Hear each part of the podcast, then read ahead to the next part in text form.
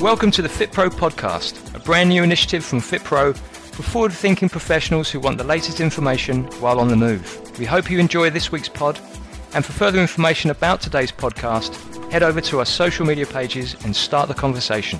And to offer feedback and suggestions for future podcasts, get in touch with us at publish at fitpro dot com.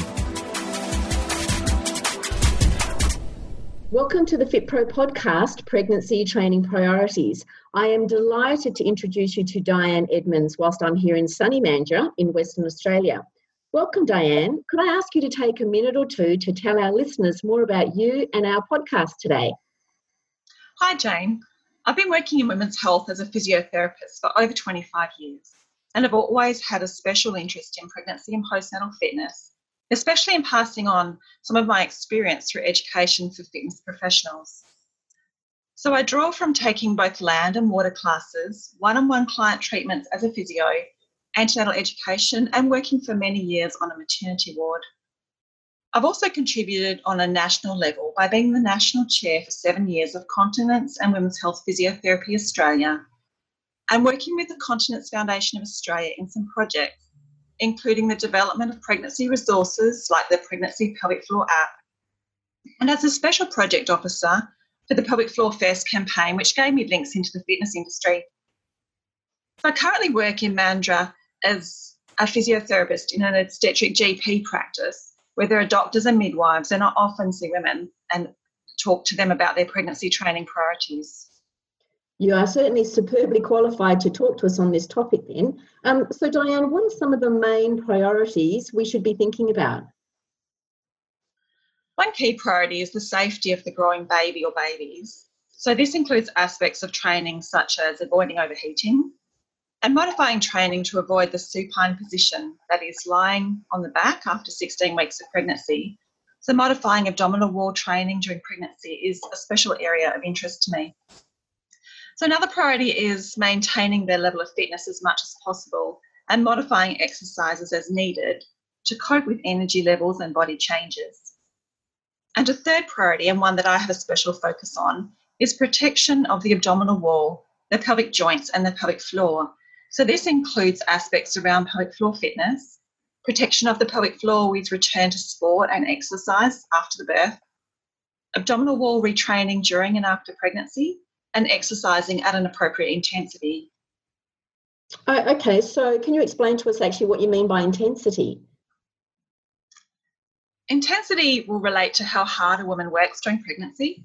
So the consensus through the most recent A C O G guidelines refers to monitoring intensity being best achieved by using a rating of re- perceived exertion, such as the Borg R P E scale, rather than heart rate.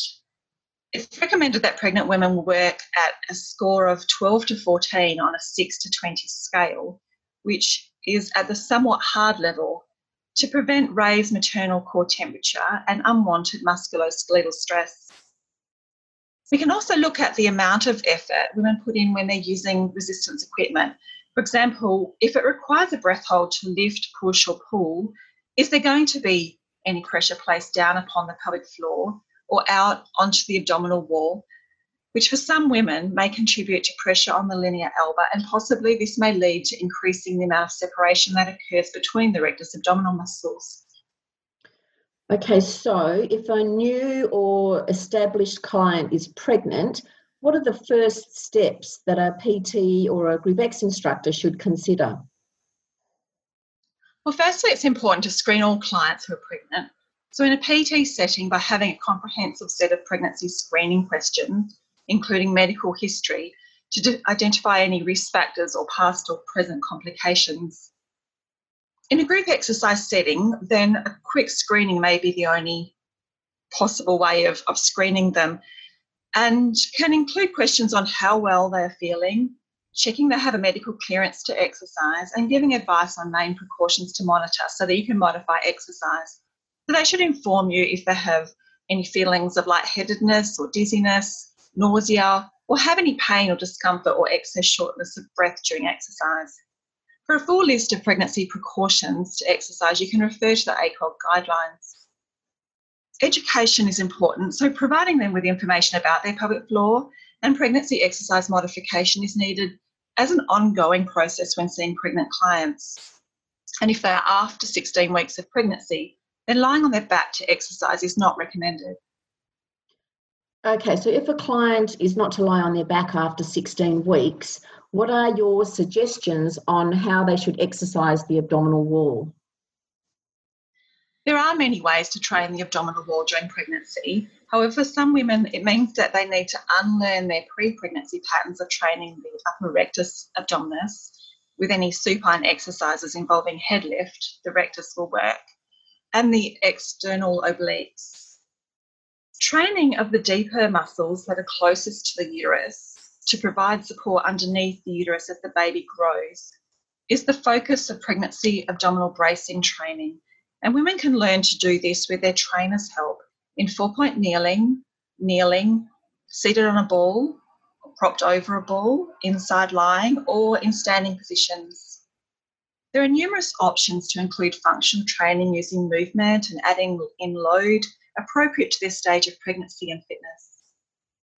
Activation of the lower abdominal muscle wall can be sometimes facilitated by activation of the pelvic floor muscles first, as there is a link or wiring together of the transverse abdominis with the pelvic floor muscles when both of these muscle groups are working well. Strong upper abdominal muscles from previous training before pregnancy doesn't necessarily mean that the lower abdominal muscle wall or the pelvic floor is strong. So, Dianne, are we thinking then that there is a, a misconception amongst clients that have a good to high fitness level that they also may assume that they have a strong pelvic floor? That can happen, Jane, and we see this regularly.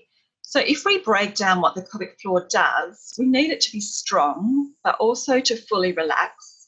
It needs endurance and to react speedily to forces such as with a cough, sneeze, laugh, lift, or during exercise. So sometimes women continuing with impact exercises or returning to it post-birth can find that their pelvic floor isn't responding as quickly as needed to control their bladder, and they may experience leakage of urine, which is called stress incontinence. Clients who contract their abdominal wall strongly when attempting to lift their pelvic floor may create a level of tension inside their abdominal wall, increasing the intra-abdominal pressure. And in turn, this can cause the descent of the pelvic floor instead of a lifting. And often this is seen on real-time ultrasound with fit clients. So we need to retrain them to become aware of what they are doing and to learn to focus in the right way to activate their pelvic floor without excessive activity of the stronger upper and outer abdominal muscles. So Um, what can P Ts look out for then that may suggest a client is doing their pelvic floor exercises incorrectly?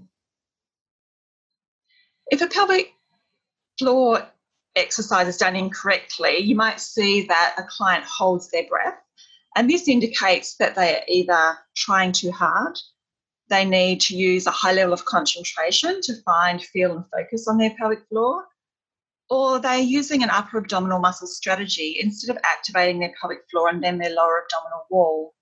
So observing your client, you can watch for any excessive upper abdominal muscle tension and also watch for or feel for the drawing in gently of their lower abdominal wall with the pelvic floor contraction. A client can place their hand on their lower belly and feel the draw-in link if the muscles are working well. But if they don't connect with practice or they're unsure, then referring them to a women's or public health physiotherapist is advised. And sometimes women will use the larger leg muscles to feel something more than just their pelvic floor, as it is a small muscle group, not always easy for them to identify. So if you see them squeezing their glutes or adductors, that's also incorrect. Dianne, we would expect then that as a client gets closer to the third trimester, their priorities are going to change. Yes, their priorities shift often towards focusing on the birth process, Jane. And if they are tired, they may also reduce their exercise intensity, but each woman is different. Training women at this stage provides some ways to help them to prepare. For example, when stretching during a session, they can enhance some of their labour preparation strategies. So if we take the child's pose, they can stretch back as normal and then think about opening up to allow their adductors to release more. Breathing out to focus on releasing tension and then releasing into the stretch. And they can also turn their attention onto their pelvic floor, lifting it, then releasing it to practice relaxing it, which is an important part of preparing for the birth. Trainers can also help women to start to prepare for their postnatal recovery, planning during this time. Dianne, I think we're almost out of time, but thank you for sharing your expertise with us today. This is such an important area, and anything that we can do to equip our listeners and readers with the tools that they need is really appreciated. Um, we're very excited that we're also going to have your continuing education courses on our C P D platform. Can you maybe tell us a little bit more about them? Thanks, Jane. This is an area of my passion and what, it's, what I love to do. So the reason for that is due to seeing so many clients over the years with problems that are preventable. I think fitness instructors are so well positioned to be in front in the front line, helping women to stay fit and recover well during and after pregnancy. So although sometimes women may want to jump back into stronger core exercises too soon. So my course, one hundred Steps to Plank, which is in two parts, developed because of this and has a step-by-step sequence to rebuild the core from the inside out, a bit like building education programs from kindy to prep to grade one before jumping into a grade twelve exercise.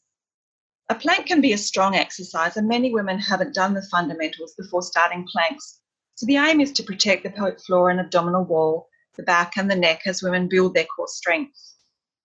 And we also have a four-part pregnancy and postnatal series coming very soon.